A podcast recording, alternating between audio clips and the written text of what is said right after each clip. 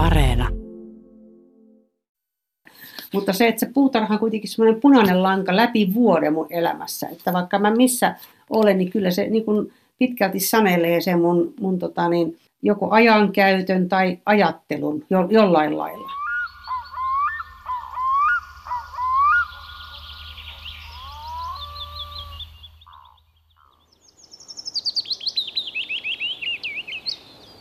Toisin kuin muutama muu, en ole vuosikausiin kysynyt, onko tässä mitään järkeä.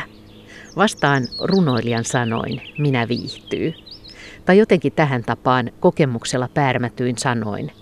Olen kalustanut mieleni toivolla ja sen tuulisen huoneen kivijalka on puutarha. Lainaus on Marimörön kirjasta Melkein kaikki itää. Luin sen vuosia sitten ja olen usein muistanut ajatuksen puutarhasta ja toivosta – Kirja kertoo takakannen mukaan siitä, mitä tapahtuu, kun ihminen tosissaan hurahtaa puutarhan hoitoon, että miten sellaisen ihmisen vuosi sitten rakentuu. Ja miltä tuntuu kylmän kukan nukkakämmenellä tai avautuvan pionin silkkinen hehku aamuauringossa, tai miten hauskalta näyttää kirkkaan oranssi lyhtykoiso, kun se loistaa hämärässä syyskuisessa aamussa niin kuin jonkin pienen eläimen lukulamppu.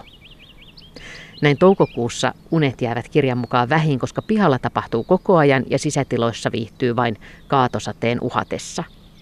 Niin että välillä tuntuu siltä, kuin talosta voisi poistaa ovet ja ikkunat ja katon ja mitäpä sitä seinilläkään loppujen lopuksi tekee. Kirjassa kuvataan unelmia ja arkea sekaisin, annetaan käytännön vinkkejä ja kuvataan myöskin kommelluksia, kuten vaikkapa sitä, miten hän päätyi pölyttämään tomaatteja kerran vanhalla sähköhammasharjalla – kun sitten pihaan pyörähti myöskin ihmettelevä postimies pakettia tuomaan. Mari Mörö on kirjoittanut Mikkelissä sijaitsevasta Mörönperän puutarhastaan useita kirjoja, kuten Vapaasti versoo, Parhaat päiväni pihalla, Kukkasuutarin sielu, Kukkanuottasilla ja nyt vastikään ilmestynyt Kukkasillaan. Soitan Mikkeliin Marimörölle ja juttelemme siitä, mikä hänet saa viihtymään pihalla lukemattomia tunteja, säässä kuin säässä, vuodesta toiseen puutarhan lumosta, joka on vallannut jo pikkutyttönä. Mun vanhemmat on ollut hyvin innokkaita tarhureita aikoinaan ja, ja tuota, ehkä vedin herneen nenään jo lapsena ja siitä innostuin. Mutta kyllä siis kasvun, kasvun ihmeet ja kaikki siis semmoinen dramaturgia ja muu, niin kyllä se tulee varmaan sieltä ihan lapsuudesta asti ja, ja siihen liittyvä toiveikkuus ja, ja tämmöinen niin odottaminen ja ilo ja myöskin semmoinen ehkä, ehkä pettymyksen sietokykykin, niin sekin on ehkä kuulunut siihen, siihen dramaturgiaan, koska eihän kukaan aina onnistu ja se on osa, osa sitä tavallaan sitä sisältöpuolta. Mutta kyllä se on tullut ihan, ihan tota perheen ja sitten tietysti mulla on kaikki varmaan lähipiirin sukulaistädit ja sedät niin ollut hyvin innokkaita vihertumppuja kaikki. Kun ollaan täällä Suomessa, jossa ei ole hirveän pitkä tämä puutarhakulttuuri, niin kyllähän se on painottunut varmaan siihen hyödyn ja kauneuden johonkin semmoiseen liitoskohtaan. Ja sotien jälkeen omavaraisuutta on vaalittu oikeastaan kaikkialla ja siitä on pidetty kiinni, mutta siihen on kyllä tullut myöskin yhteisöllisyyttä ja sellaista niin kuin yhdessä tekemisen iloa. Ja tietysti suvun naiset ovat jakaneet kaiken näköisiä taimia ja kiikuttaneet niitä läänistä toiseen. Ja, ja kyllähän siihen liittyy paljon siis varmaan tarinoita alueittain. Ja nämähän on usein semmoisia nämä kasvitarinatkin, että ne saattaa vuosikymmeniä kulkea, kulkea kylissä ja suvuissa. Muistatko itse pienenä tyttönä, että jotain, että mitä on erityisen hyvin jäänyt mieleen niistä puutarhoista tai niistä, mitä oli jännittävä katsoa? Vaikuttavimmat kasvit on ollut ehkä pionit ja suuret pionipuskat ja, ja niiden kukkien semmoinen aniliinin syvä puna. Ja, ja koska pienen ihmisen silmin nehän on valtavan kokoisia ne puskat. Ja no piikikkäät kasvit, niitä tietysti on oppinut varomaan, eli lähinnä meidän niin kuin, ruusut, nämä perinteiset kaikki juhannusruusut, joita on muuten yli 200 lajiketta löytynyt Suomesta. Mutta varmaan, varmaan ne on siis sellaisia suuria perennäkasvustoja, joihin on voinut lapsena kadota vähän niin kuin siinä salaisessa puutarhassa. Sen tyttökirjan varmaan kaikki on joskus lukenut, niin siellähän kanssa nämä kookkaat tämmöiset perennat, kun ne alkaa sitten kasvaa ja kukoistaa, niin lapset sitten niistä lumoutuu. Niin kyllä varmaan ne semmoiset elämykset on jäänyt vahvasti. Sinulle niin tarinat kuuluu aika olennaisena osana tähän puutarhaan. Eikö niin? Siis olet puutarhakirjailija, sitten myöskin näihin kasveihin liittyy tarinoita. Joo, kyllä se on, on pitkälti tarinavetosta ja sitten tietysti kun meillä on tuo kasvien kulttuurihistoria ja kulkeutuminen maailman kolkista puutarhoihin, sehän on loputtoman hieno ja kiinnostava asia. Että ihan oikeastaan miettii meidän kotoperäisiä puutarhakasveja, niin kyllä niitä on aika vähän. Että kaikkihan tänne on tullut jostakin ja ne on tullut ensin Eurooppaan jostakin ja sitten tänne meidän niemelle. Ja toki sitten tietysti tuolta Venäjän kautta on tullut paljon kasveja, eli, eli lähinnä niin kuin sitten Pietarin kautta. Mulla on ollut sellainen tapa, että mä jostakin kasvilajista tai suvusta, kun kiinnostun, ja nimenomaan niistä puutarha, puutarhakasveista sitten, niin perennoista tai joistain, vaikka kivikokasveista. Sitten mä alan niin jäljittää, että mistä tämä on niin tullut. Ja, ja sitten mua kiinnostaa tämä tämmöinen plant hunting, eli, eli nämä vanhat tarinat niistä usein miehistä, jotka kulkivat pitkin maailmaa. Ja sitten tietysti suurin osa heistä oli brittejä, mutta nämä on kiinnostavia tarinoita, vaikka miten joku, joku on tullut, joku valeunikko aikoinaan tai näitä on siis satoja, satoja kasveja, mutta se on semmoinen talviiltain harrastus niin kuin selvittää ja lukea, lukea näiden, näiden tota, niin, kasvien tarinoita ja niihin liittyvää kirjallisuutta. Ja sitten se on, se on niin kuin kulttuurihistoriaa. Ja sitten siihen voi niin kuin yhdistää hyvin montakin tieteen haaraa, jos vaan on viitseliäisyyttä. Mun mielestä semmoinen kasvi, jolla ei ole tarinaa, niin se on niin kuin jotenkin vähän niin kuin tyhjä sivu. Että minusta on kauhean kiinnostavaa miettiä sen käyttötarkoituksia. Tietysti on lääke, lääketeollisuuden niin raaka-aineet ja, ja sitten voi olla kosmetiikan raaka-aineet ja siis hyvin, hyvin, sitten tietysti kansanperinne. Siinä on valtavasti sellaisia asioita, joita, joita niin voi miettiä. Ja meillähän on paljon, raamatussakin mainitaan paljon kasveja, mutta niin on kyllä Kalevalassakin ja, ja, ja siinä on vain kaksi kirjaa, mutta sitten on satoja muita teoksia, joista sitten löytyy, löytyy kaiken näköistä vetoapua. Ja, ja sitten tietysti kun täällä vähän karuissa oloissa, kun kasveja kasvattaa, niin tuntuu, että ne siitä puutarhassa niin enemmän irti, kun tietää nyt vaikka, mistä ne tulikukat ovat tulleet tai miten niitä juhannusruusuja on löytynyt tosiaan 200 eri, eri variaatiota. Ja, ja sitten tosiaan niin nämä meidän riesakasvit, niin kuin lupiinit ja, ja sitten mitä nyt Japanin tatar ja nämä, mistä me halutaan niin kuin päästä eroon, niin niihinkin liittyy aika kiinnostavia tarinoita, koska niitähän myöskin sitten on haluttu tänne jos, joskus tuoda ja ei ole tiedetty, että kuinka ne sitten syrjäyttää meidän kotoperäiset lajit. Mikä kasvin tarina on tällä hetkellä, esimerkiksi jos mietit äkkiä, niin mikä on kiehtova tai jännittävä? Oi, niitä on paljon, mutta tuolta Aasiasta on tullut ja Japanin suunnalta on tullut paljon kiinnostavia kasveja. Ja Japani oli niin pitkään suljettu ja sitten kun sieltä rupesi löytymään kaiken näköistä, niin sitten sieltä on tullut suunnattomat määrät semmoisia hienoja kasveja, jotka meillä aika hyvin sit saattaakin yllättäen, yllättäen menestyä. Ja tämmöiset jotkut erikoisemmat puut, kuten vaikka katsuura, joka muuten oli alun perin semmoinen puu, että keisari omisti kaikki katsuurat, niin sehän nyt Suomessakin jo, täällä Mikkelissäkin, mä oon siis siemenessä sen kasvattanut ja se on ollut ehkä semmoinen nelimetrinen ja siinäkin on aika hieno tarina ja se on oikeastaan ainoa semmoinen kasvi, joka tuoksuu piparkakulle. Ja, ja tuota, siihenkin liittyy aika paljon sitten tämmöistä Japanissa siis kaiken näköistä tarinaperinnettä ja, ja se on niin kuin, vähän niin kuin pyhä puu siellä.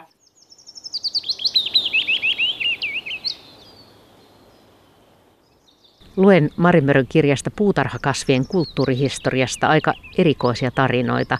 Esimerkiksi siitä, miten krysanteemihistoriaan liittyy 1860-luvulla salamatkustajana kulkenut orpopoika, Sinivale unikon jäljillä seikkaili tiedemies Tiibetissä 1800-luvulla, kärsimyskukka saapui 1500-luvulla Amerikasta tänne Eurooppaan ja Linne ja Darwinkin ihastelivat sitä sitten vuosisatoja myöhemmin. Esikoita kuljetettiin ja viljeltiin 1500-luvulla myös, ja ne olivat taiteilijoiden suosiossa. Napoleon taas kunnostautui ruusurintamalla. Tarinoista löytyy turhamaisuutta, fanaattisuutta, kunnianhimoa, jääräpäisyyttä, hölmöyttä, seikkailua. Ne kertovat myös aika huolettomista ajoista tässä mielessä. Nykylukija miettii kriittisemmin kasvien keräilyä ja kuljettelua eri maailmankolkkiin. Mutta totta ja pysyvää on aikojen yli lumoutuminen kasveista, hyödyn lisäksi myöskin niiden kauneudesta, eikä vain ulkomuodosta. Melkein kaikki Itäkirjassa kerrotaan esimerkiksi 1800-luvun lopulla eläneestä englantilaisesta Gertrude Jekylistä, joka jo lapsuudessaan väitti pystyvänsä nimeämään ruusut silmät suljettuina ihan niiden tuoksun perusteella. Ja monia muitakin kasveja, kuten keltaisen liljan, joka tuoksui hänen mielestään märälle koiralle. Jotkut toiset kasvit toivat mieleen likaisen kanalan. Hän tunnisti myöskin puita tuulen perusteella. Niiden lehdistö soi aivan eri tavoin. Ja hänen mukaansa kevyellä tuulella pähkinäpuun ääni muistutti rauhallista käärmettä. Gertrud Jekyll oli taidemaalari alun perin, mutta sitten kun hänen näkönsä heikentyi, hän jätti maalaamisen ja keskittyi sitten puutarhojen hoitoon ja kirjoittamaan niistä. Tai jätti ja jätti, sillä hän kertoi itse ajattelevansa, että hän maalaa edelleen, nyt vain elävillä kasveilla. Marimörö kertoo itsekin miettivänsä puutarhassaan paljon kasvien muotoja ja värejä, valon suuntaa, miten ja missä valo kohtaa värin, mutta yhä enemmän luonnon ehdoilla eräänlaisena sivusta katsojana. Varmaan vähän silleen niin kuin sekamuotoisesti kaikki. Että kyllä mä olen viehättynyt tietyistä väreistä. Mä tykkään sinisistä kasveista erityisen paljon ja, ja violeteista kasveista. Ja sitten esimerkiksi kellokukissa on paljon hienoja semmoisia, melkein loputtomasti voi kokeilla pelkästään kellokasveja, koska niitä on, niitä on hyvin paljon. Ja sitten tietysti kun mä siemenestä melkein kaikki kasvatan, niin siinä on aina sitten vähän, että minkä sitten saa itämän. Vaikka mä haluaisin kasvattaa jonkun hienon ängelmän, niin mä en ole koskaan ihan varma, että mitä siitä niin kun, sitten mitä sit tulee. Mutta kyllä mä niin kun, olen sillä rento tyyppi, että alun perin mä vihasin vaaleanpunaisia kukkasia ja keltaisia kukkasia, mutta kun niin paljon, siis suuri osa kukistahan on keltaisia, niin tämä on aivan niin kuin tuulimyllyjä vastaan taistelevista, että, että luontohan sen palletin lopulta niin kuin valmistaa ja säätää, että minä vaan yritän vähän niin kuin olla siinä mukana. Ajatellaan vaikka perhospuutarhaa, niin kyllä se olisi tosi tyhmä puutarhuri semmoinen, joka vihaisi keltaisia kukkia ja haluaisi perhospuutarhan, koska kaikki loppukesän monet niin kuin nauhukset, ne on kaikki tietysti keltaisia ja kaikki auringon tähdet ja tämmöiset, että kyllä siinä niin kuin täytyy ajatella ihan muuta kuin jotakin tämmöistä tiukkaa värisilmää. Ja toki on sitten muotoja, korkeuseroja, just toi mainittu telekia, kyllä se kahteen metriin kurkottuva telekia penkki, jossa on valtavasti perhosia ja pörjäisiä kesäiltana, niin kyllä se on palkitseva ja hienompi kuin esimerkiksi yksi pelarkonia. Että kyllä niin kuin siinä vähän tämmöisiä voi vähän niin kuin omia, omia tämmöisiä harrastuksiakin sitten soveltaa. Ja kun mä oon näitä tämmöisiä perhosbaareja ynnä muita yrittänyt tuonne viritellä, niin, niin silloin pitää miettiä, että mitähän nämä voisi nämä kaverit syödä ja juoda. Ja ne omat väritoiveet voisit unohtaa ja ehkä ne muototoiveetkin. Että kyllä mä vähän niin kuin luonto edellä tätä yritän tätä puutarhaa säätää. Niin ja sitä on aika jännä ajatella, että menee tarpeeksi pitkälle taaksepäin, niin kuitenkin ne kaikki kukat on alun perin syntynyt nimenomaan niitä hyönteisiä varten, houkuttelemaan niitä. Niin, että eihän ihminen on tavallaan tämmöinen tunteellinen hupsu, joka kuvittelee, että se perhonen tulee meidän takia sinne pihaan. Ei se tule meidän takia yhtään mihinkään. Puutarha on hyvin terapeuttinen paikka ja tämmöisinä aikoina se tietysti vain korostuu. Niin tämä on yksi semmoinen illuusio, että me voidaan kuvitella, ja hei, me saadaan kuvitella, että se esikko tai se tulppaani tai se ihana, ihana joku narsissi, se aukeaa juuri minulle. Jossain sanoit, että kannattaa suosia valkoisia kukkia, kun ne näyttää niin kauniilta kesäyössä. Joo, ja Vita Sakville Westhän näitä valkoisia tietysti suosi siellä Sissinghurstissa Englannissa.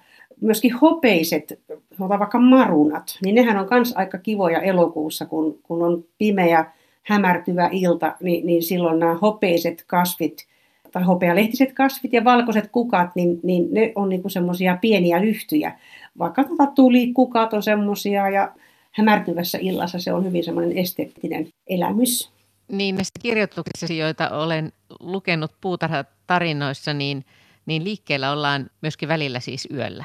Joo, kaikkina vuorokauden aikoina voi, voi tosiaan tuolla hiiviskellä. Ja, ja onhan paljon sellaisia kukkiakin, jotka niin kuin linnen kellon mukaan voi vähän taimata. Ja, ja sitten kun meidän vyöhykkeellä niin on vähän eri kellot. Ja sitten jos on samassa pihassa saanut asua pitkään ja on itse saanut sen puutarhan vaikka perustaan, niin, niin oppii tietämään suurin piirtein, että mihin aikaan tapahtuu ja mitäkin. Ja se on aika jännittävää, että kun mä oon alkanut tässä valokuvaamaan vuosituhannen alussa ja, ja ihan siis vain omaksi ilokseni, niin tämä puutarhan valokuvaaminen, niin just tähän aikaan vuodesta niin täytyy niin kuin neljän aikaa olla tuolla ulkona. Joskus on jo varti yli neljä niin kuin liian myöhäistä.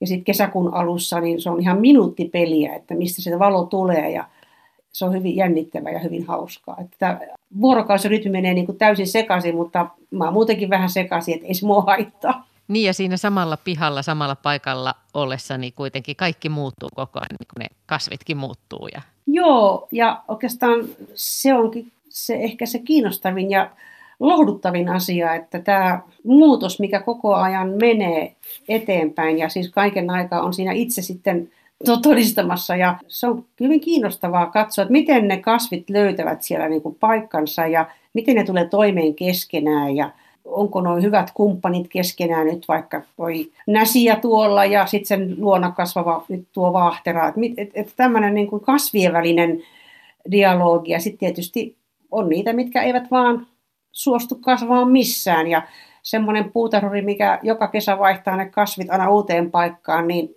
siis tämmöinen malttamaton tarhuri, että se ei anna minkään kasvin juurtua, niin se on, se on vähän huono juttu. Mä joskus on katsonut tämmöisiä stylausohjelmia, niin siellä on, on vähän semmoinen surkuhupaisa ote, että ne kasvit ikään kuin pannaan aina siihen asentoon, missä, missä se näyttää niin kuin mukavalta pöydän luona tai jonkun grillin vieressä, että, ja sitten ne voidaan siirtää seuraavaan paikkaan, että ne ei koskaan nämä kasvireppanat oikein ehdi mihinkään juurtua. Tämä on itse asiassa aika, aika yleinen virhe, minkä monet tämmöiset aloittelevat tarvit tekee. Eli saman kesän aikana voi neljä-viisi kertaa se kasvi vaihtaa paikkaa. Ja sitten on sekin puoli, että me luulemme hoitavamme puutarhaa, mutta puutarha itse asiassa hoitaakin meitä. No ajatus ei tietenkään ole aivan uusi se, että puutarha vaikuttaa ihmismieleen, sillä kerrotaan, että jo muinaisessa Egyptissä lääkärit lähettivät masentuneet faaraot puutarhakävelyille. Antiikin Kreikassa ymmärrettiin rakentaa luontoon parantoloita, ja Euroopassa on ollut pitkään hienoja vanhoja puutarhoja erilaisten sairaaloiden ympärillä. Niiden merkitys ymmärrettiin silloin ihan kokemuksen perusteella jo paljon ennen tätä nykyaikaa ja niitä monia tieteellisiä tutkimuksia, jotka nykyään osoittavat puutarhojen ja luonnon vaikutuksen terveyteen ja mielenterveyteen elämän eri vaiheissa. Mari Möröke kirjoittaa siitä, miten hänen isänsä karkasi viimeisillä voimillaan puutarhaansa syömään mustaherukoita ja tarkistamaan omenapuita ja halusi vielä kerran nähdä kivikokoelmansa. Kirjailijat, runoilijat, taidemaalarit, säveltäjät ovat löytäneet tiensä puutarhaa vuosisatojen ajan. Puutarhat ja esteettiset elämykset ovat olleet niin monen taiteilijan luovuuden lähde, että se on lähinnä klisee. Uutinen on, jos luonto ei kiinnosta. Näin Mari Mörö kirjoittaa kirjassaan Kukkasuutarin sielu. Haltioituminen pienistä ihmeistä on ollut monen nerokkaan teoksen pohjalla – Pikari Jäkälä ei ehkä ole maailman suurin aihe, mutta Helvi Juvosen runo siitä on kuolematon. Mä olen kirjoittanut kuusivuotiaasta asti joka päivä jotakin. Ja sehän on siis semmoista abstraktia touhua.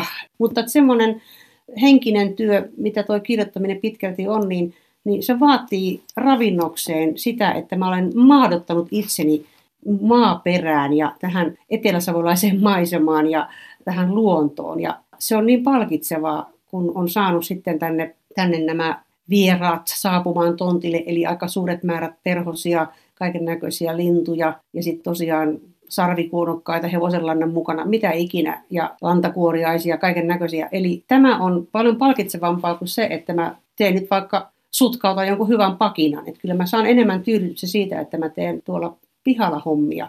Teen vaikka linnunpöntön tai menen sitä kompostia pöyhimään tai istutaan jotain kukkasia, niin mä oon heti mukana jossakin semmoisessa meiningissä, joka tuottaa mulle niin kuin suurta tyydytystä. Eihän niin kuin lapion varressa tarvitse ajatella lapion käyttöä, vaan siellä voi niin kuin nyt miettiä vaikka sitä kulttuurihistoriaa tai keksiä vaikka jonkun riimin tai, tai pakinan, että sehän on itse asiassa se puutarha on mulle myös semmoinen niin toimiston jatke, ja sitä paitsi aivot saa happea, ei sekään ole huono asia kirjoittajalle. Entä sitten se puutarhan vaikutus ihmisen mieleen? Miten sä oot sen kokenut? Tuolta kirjallisuuden puolelta löytyy tähän paljon vastauksia. Ihan jopa jostain Sillanpään kirjoista. Sillanpää jossain kertoo siitä järvestä ja järven vaikutuksesta ihmismieleen. Ja järvihän on suomalaisille semmoinen niin uskottu. Ja se on uskottu sen takia Sillanpään mukaan, että se on aina niin kuin samanikäinen kuin katsojansa. Ni, niin puutarha on vähän samanlainen, että sehän ei siis tarvitse olla suinkaan mikään hoidettu paikka ylipäätään. Se voi olla mikä tahansa luontoelämys. Ja siellä tietysti ihminen on niin osana jotakin ja, ja siellä saa olla juuri sellaisena kuin on. Ja kaikki tämmöiset luontoelämykset varmaan ajaa saman asian, mutta kyllähän se puutarha varmaan silleen hoitaa ihmistä pitkälti, että sieltä tulee semmoisia palkintoja. Eli, eli jos nyt minkä tahansa yksivuotisen kukan kylvää, niin sä saat muutamassa viikossa sen kukkimaan jo. Sitten tietysti, jos on kärsivällisyyttä ja pihaa, niin voi sitten jo puita kasvattaa, mitä tahansa. Mutta kyllä se hoitaa ihmistä se, että hän on mukana jossakin prosessissa, jota voi jollakin lailla ehkä hallita. Siihen kuuluu siihen niin kuin dramaturgiaan myös yllätykset ja ehkä ne pettymyksen sietämisekin, koska eihän aina onnistua voi kukaan. Luonto koko ajan korjaa itteensä, mennään eteenpäin. Aina tulee uusi päivä ja tämä on minusta se niin kuin paras asia nyt vaikka tänä koronakeväänäkin, että eteenpäin mennään koko ajan ja se on filosofisessa mielessäkin niin, niin tota, lohduttavaa, että me emme, emme niin kuin voi samaan virtaan astua kovin montaa kertaa. Mainitsit jo jotain näistä kirjailijoista, niin luetko paljon kirjallisuutta puutarhoista? Onko sulla esikuvia tai niin ihmisiä, jotka ovat kokeneet puutarhan ja kasvamisen ja luonnon tärkeäksi? Onko se niin kuin hauska lukea niitä ja tunnistaa ehkä samoja tunteita sieltä?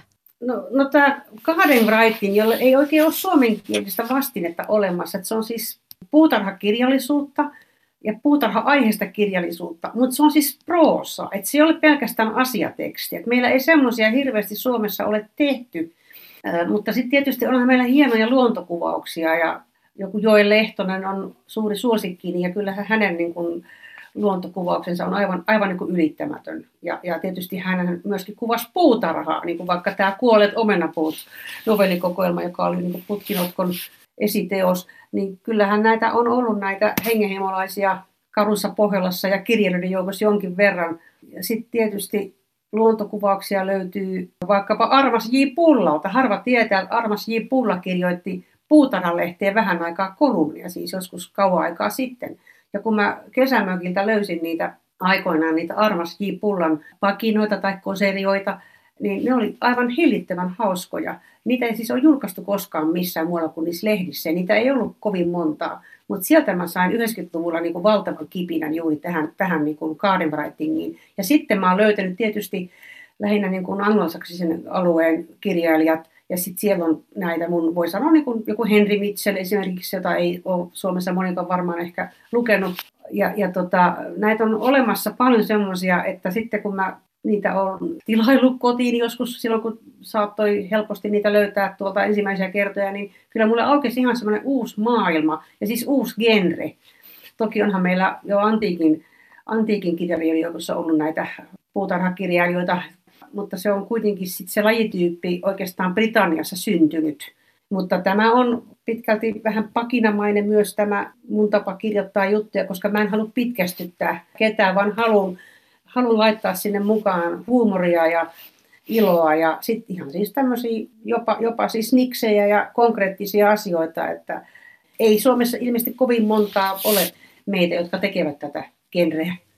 Ei varmasti, mutta miten nämä kirjailijat, joita olet lukenut, oletko esimerkiksi, kun olet lukenut näitä kirjoituksia, niin, niin oletko niiden kautta jotenkin oppinut katsomaan puutarhaa jollain uudella tavalla tai oivaltanut jotakin jossain hetkessä tai jotain semmoista? Varmaan puutarhurit puhuu kaikki samaa kieltä ja ne on hyvin niin kuin tunnistettava oma heimonsa, ihan sama millä kielialueella ja millä vyöhykkeellä he ovat eläneet tai minä aikakautena he ovat eläneet, koska se, on, se ruusu on niin kuin samanlainen, ihan sama onko se niin kuin oma ruusu, onko se lainaruusu. Ja se perhonenkin on ihan saman arvoinen ihme, katsoi se sitten vankilaikkunasta tai linnasta tai torpan ikkunasta. Siihen liittyy hyvin paljon semmoisia samanlaisia elämyksiä, havaintoja ja niin kuin filosofisiakin pohdintoja.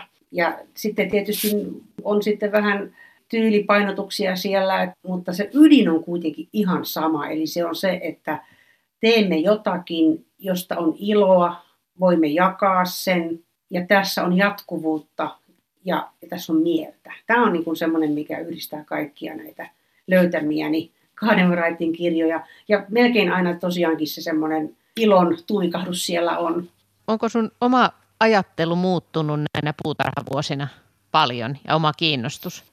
No ehkä se on silleen muuttunut, että kun jotakin tekee niin kuin sen 10 000 tuntia, niin osaa pikkusen niin kuin ehkä organisoida ja ehkä tulee kärsivällisyyttä ja armeliaisuutta ja mä en niin enää itke niitä tappioita niin paljon kuin mä alun alkaen silloin ehkä, ehkä vähän itkin, koska on ollut tämmöisiä ääri, äärivuosia, äärisäitä. Mutta musta se on hyvin hauskaa ollut aina, että mä en ole mikään semmoinen niin kuin melodramaattinen tarhuri, vaan mä aina niin kuin on, pyrin olemaan semmoinen niin kuin touhukas ja toimelias, koska ei, ei puutarha niin kuin odota. Et nyt kun noin lämpimät päivät ovat käsillä ja nopeasti rupeaa tapahtumaan, niin ei siellä niin kuin voi esimerkiksi viikkoa nyt yhtäkkiä vaan niin kuin vetää, vetää lonkkaa. Että täytyy tehdä aika napsaa ne asiat sitten ja niin kuin ikään kuin heittäytyä siihen rytmiin. Eli, eli semmoisen niin luonnon rytmin olen oppinut ja ikään kuin itse vähän jopa väistymään sitten niiden kasvien tieltä ja se musta on ollut niin kuin ehkä se paras opetus. Et mullahan semmoinen unelma, että sitten kun mä saan tässä vielä ehkä asua jonkin aikaa ja puutarha villiintyy vuosi vuodelta enemmän ja enemmän ja ehkä se katsura on joskus sitten jo sen kokoinen, että mä ehkä sen varjossa voin jopa sitten vähän kahvitella se on ollut tuossa nyt 17 vuotta, mutta eihän se vielä nyt meidän oloissa kovin suuriksi tule. Mutta mulla on semmoinen, semmoinen niin villiunelma, että tämä mun talo, mikä on tämmöinen järkyttävä hökötys, niin tämä romahtaa tämän puutarhan alle. Että, että nuo kasvit valtaa kokonaan tämän paikan. Ja, ja siihenhän mä niin tähtään koko ajan, että kaikki on niin, kuin niin vinksi vonksi levällä ja levittäytynyt, että talo katoaa kokonaan. Ja silloin mä niin olen täyttynyt tällä tontilla tehtäväni.